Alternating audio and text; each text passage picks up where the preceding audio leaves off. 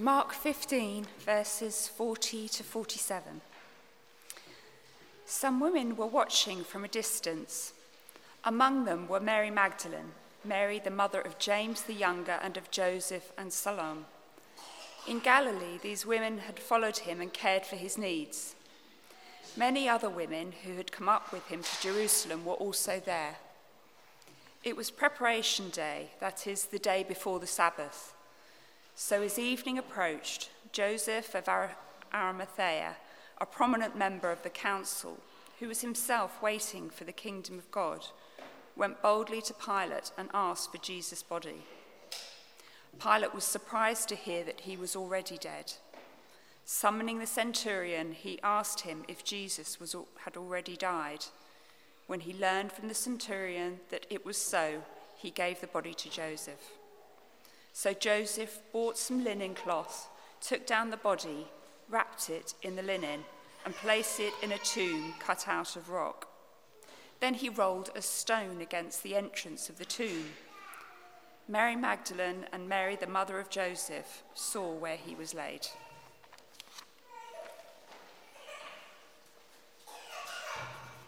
Well, good morning, everyone. My name is Andy. I'm uh, one of the assistant pastors here at Grace Church, and it's Happy Easter. It's so good to be here on this very special day. I've got my big Easter egg that I got from my mum uh, yesterday, which I look forward to uh, eating that later on. But did you know that Easter is, um, there's more to Easter than chocolate? There is more to Easter than chocolate because Easter is when we celebrate Jesus dying on the cross and coming back to life again. But here's the big question Did it really happen? Did it really happen? Now, lots of people believe that it didn't happen.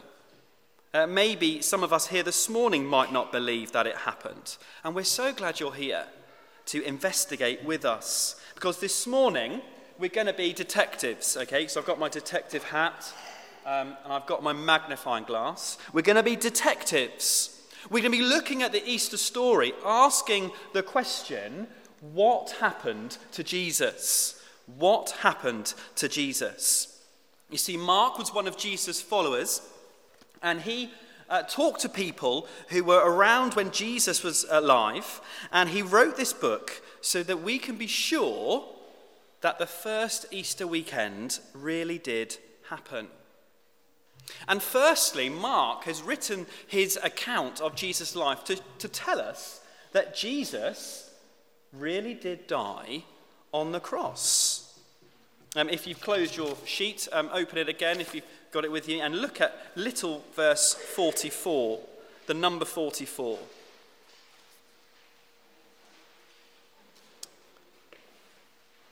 Pilate was surprised to hear that he, that's Jesus, was already dead. At summoning the centurion, he asked him if Jesus had already died. When he learned from the centurion that it was so, he gave the body to Joseph. Pontius Pilate was a Roman a governor who sentenced Jesus to death, and he double checked with the soldier in charge that Jesus really did die. And the, so- the Roman soldier tells his boss, Yes, we did the job. Now, a centurion is a high ranking Roman soldier reporting to a high ranking ruler who could end your career and your life. He's got no reason to lie and every reason to tell the truth to his boss. Jesus really did die on a cross. And not only did the Romans in charge know it, so did the Jewish rulers. And we're told about an important member of the Jewish council called Joseph of Arimathea. What did he do with Jesus' body? What did he do with Jesus' body? Well, look at the little 46.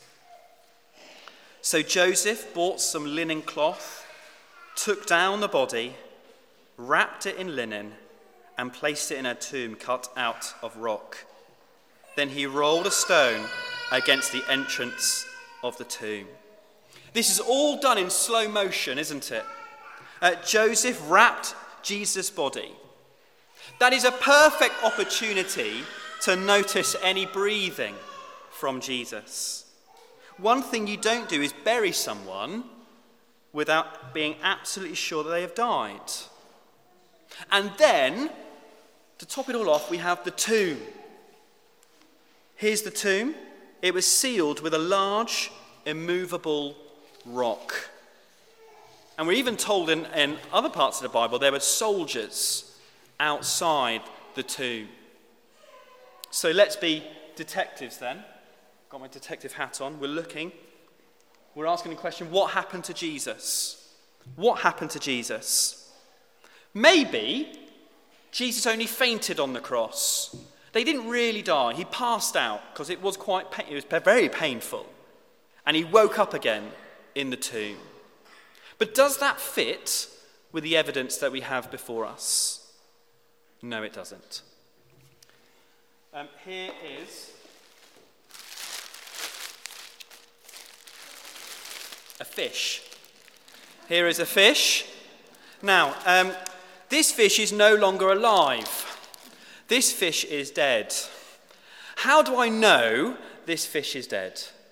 It's not moving, it's in a packet, and I bought it from Tesco yesterday. All the evidence points to the truth that this fish is dead, is no longer alive. Well, just as all the evidence points to this fish being dead, all the evidence we're given in the Bible points to Jesus really at being dead. The Roman authorities confirmed it. The Jewish authorities confirmed it. The tomb sealed shut confirmed it. Jesus really did die on the cross. Well, why do we need to be sure of this? Why does it matter? Well, Mark is setting up what comes next. On the first Easter Friday, it seems as though all is lost.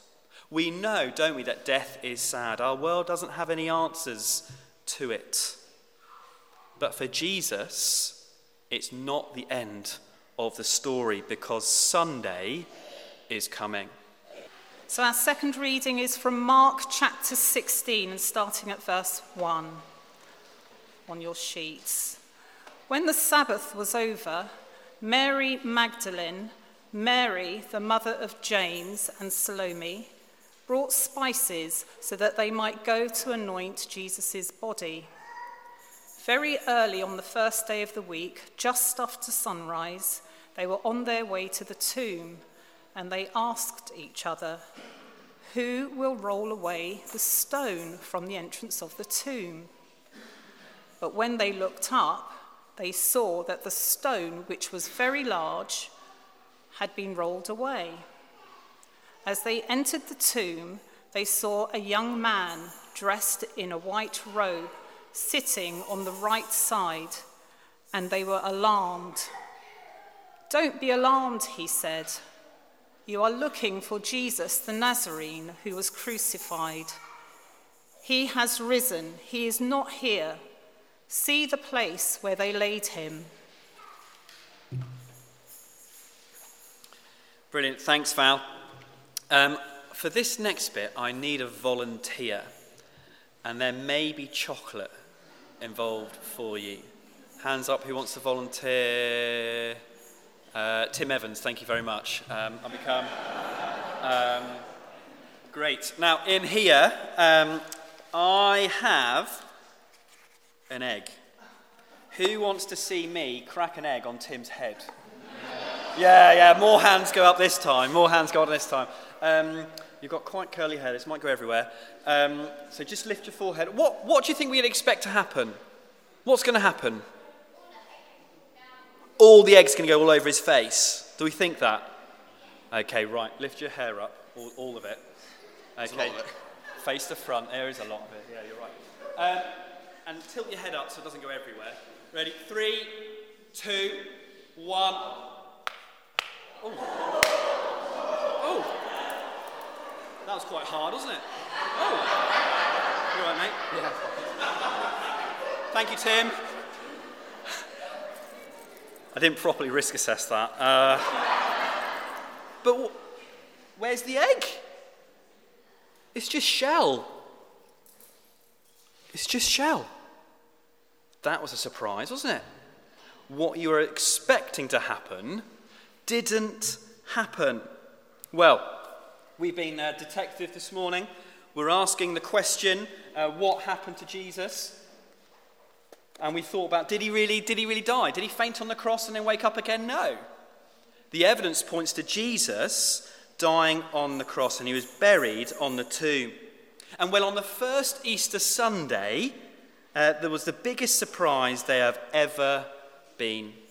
Because people came to the tomb expecting to see Jesus' body, but Jesus wasn't there. There wasn't a body where they expected to find a body, just like there was an egg where you expected to find egg. All because Jesus really did come back to life. Jesus really did come back to life. Um, you see, early uh, in the morning, in the Sunday morning, some uh, women went to the tomb. Let's be detectives again. Um, maybe they went to the wrong tomb.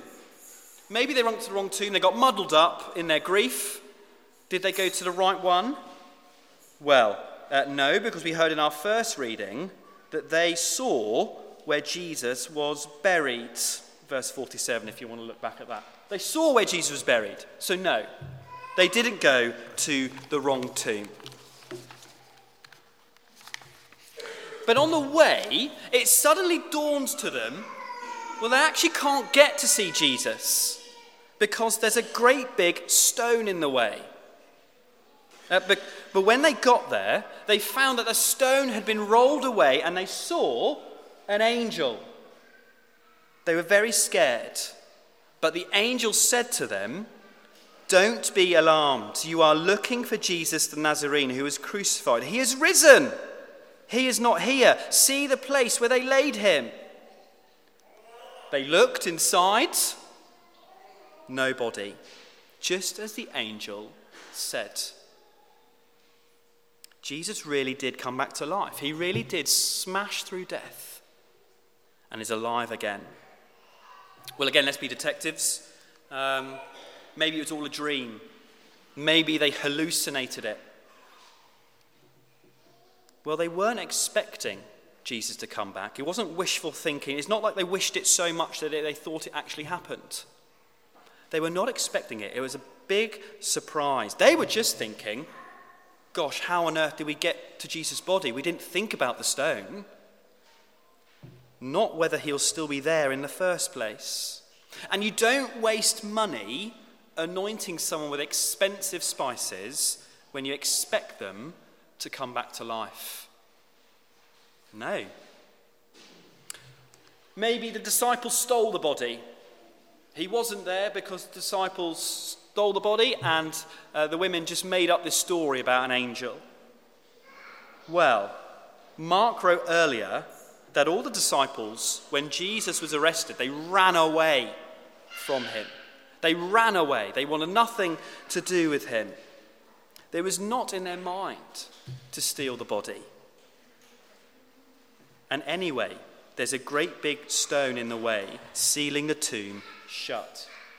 You see, when we play detective and look closely at all the evidence, it leads to only one conclusion that Jesus really did come back to life. And so, may I gently probe and gently ask each of us here this morning do we believe this? Are there other explanations you can think about for what happened to Jesus? If you are looking into the Christian faith, then do please read, out, read these accounts of Jesus' life. Uh, check it for yourself. Check your theory against the evidence we've been given. Mark has included all the detail for us to be in no doubt that it happened. Now, we all know uh, the symbol of Easter is an egg. Uh, is an egg. It's all about new life, isn't it?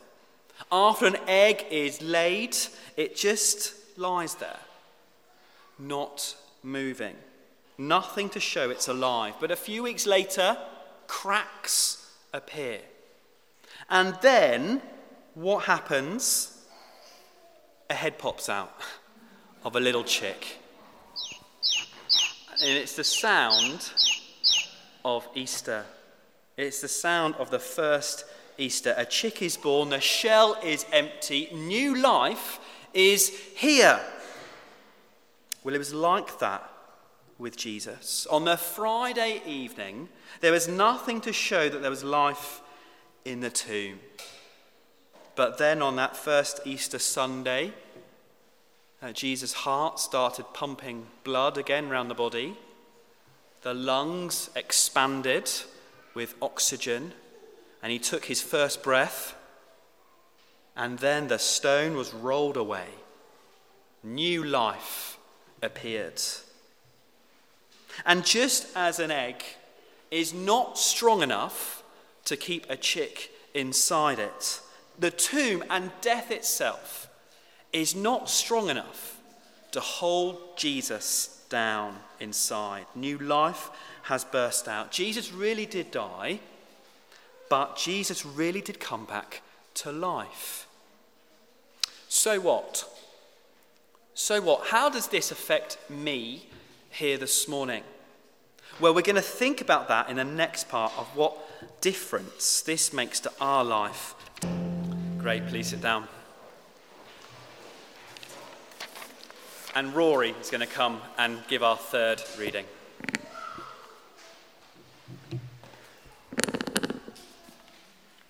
Mark 16, verses 7 to 8. But go, tell his disciples and Peter, he is going ahead of you into Galilee. There you will see him, just as he told you. Trembling and bewildered, the woman went out and fled from the tomb. They said nothing to anyone because they were afraid. Great, thanks, Rory. So, we're on the last part. We've been playing detectives again. Let me get my hat. Um, uh, we've been thinking about the evidence for Easter, and we've been thinking about what happened to Jesus. That was our big question. And we saw how all the evidence points to the fact that Jesus really did die and he really did come back to life. But again, so what? Why does it matter? How does this, what happened 2,000 years ago on the other side of the world, affect me in London in the 21st century? Well, it matters because it shows us who Jesus really is and how we should respond to him uh, this morning. But what we find out that Jesus is God's king. Jesus really is God's king. Uh, but what kind of king is he? Well, the last time we're going to be detectives, and we're going to see that Jesus died and came back to life, that Jesus really is God's forgiving king. He really is God's forgiving king. Now look at the screen. Here's the angel, and he's telling uh, the women to, that Jesus has come back to life. And then he says, Go, tell his disciples and Peter that he's going before you, ahead of you into Galilee. There you will see him, just as he told you. Uh, the women were told to go and tell Jesus' disciples and Peter that he'd come back to life and will meet him in Galilee.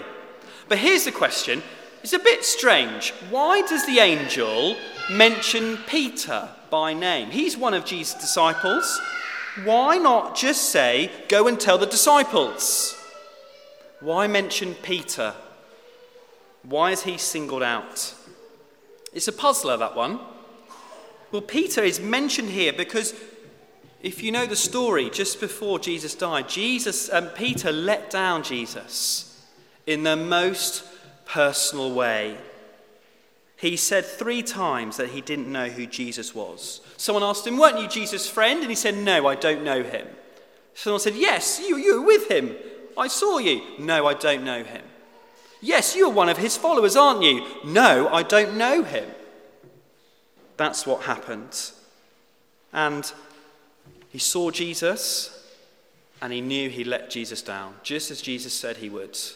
And he cried. He knew he'd let Jesus down.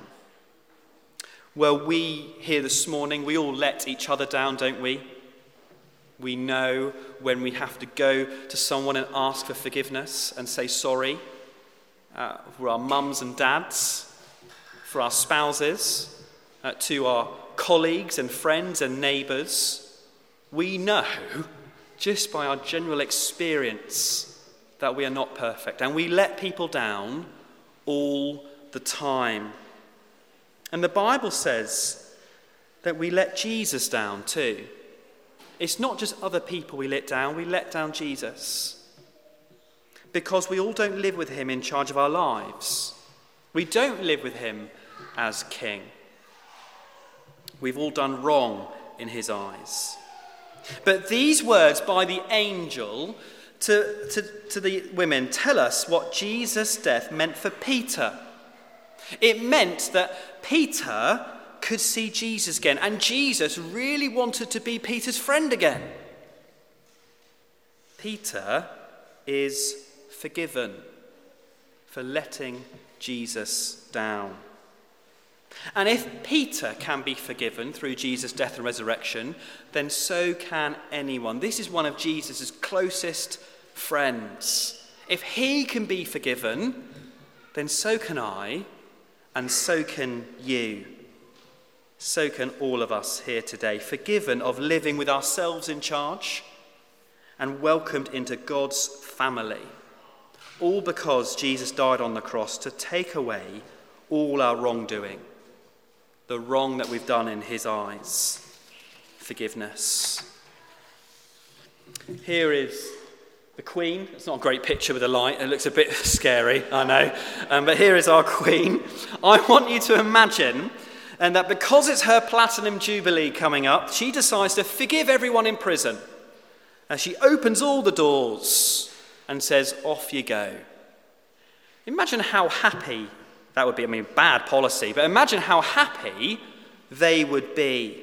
Of course, that would never happen. But the Easter story tells us something even more wonderful that has happened. That if we put our trust in Jesus, we are forgiven and free from punishment.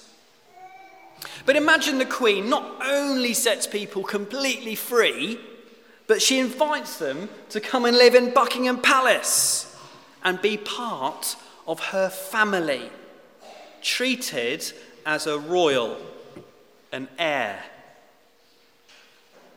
Again, that does need a, a, a, need a lot of imagination. That won't happen.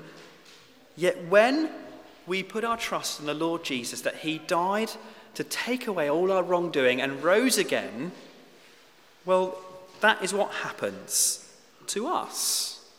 You see, we might not see ourselves as criminals, but we all need forgiveness from each other and most of all from God. And when we trust in Jesus as our Saviour, God forgives us and He brings us into His perfect, loving family. We are welcomed. And as His children, we will one day live in a mansion prepared for us in heaven. So much better than living even in Buckingham Palace. And so, for those of us who would already call ourselves uh, Christians, well, let's be joyful. We can remember, because of this first Easter Sunday, we can know we have forgiveness by God. Maybe the weight of sin and our wrongdoing weighs us down. We have to t- remind ourselves of Jesus' death and resurrection that we are forgiven and have eternal life in heaven because we've put our trust in Jesus. And if we wouldn't call ourselves uh, Christians here this morning, then why not this Easter look into these claims more? Our world doesn't have any answers to death.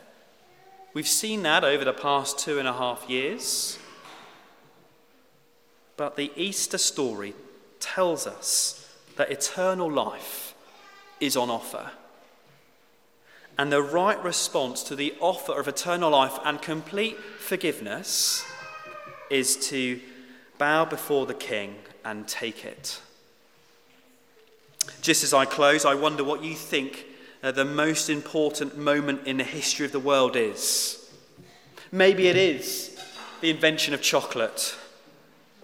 Uh, maybe it is the invention of football.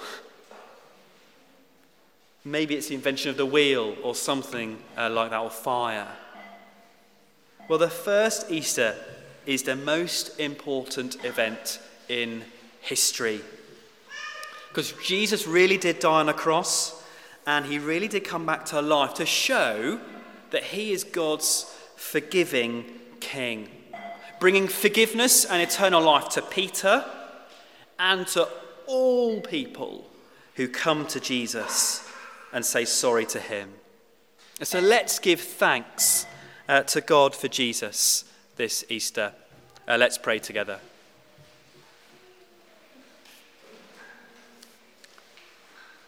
Dear God, uh, we thank you that you love us so much, that you gave us for the first Easter weekend Jesus as our sacrifice.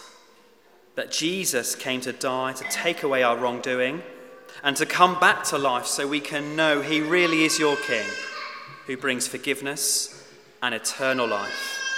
Please help us to think about your amazing love to us this Easter. Amen.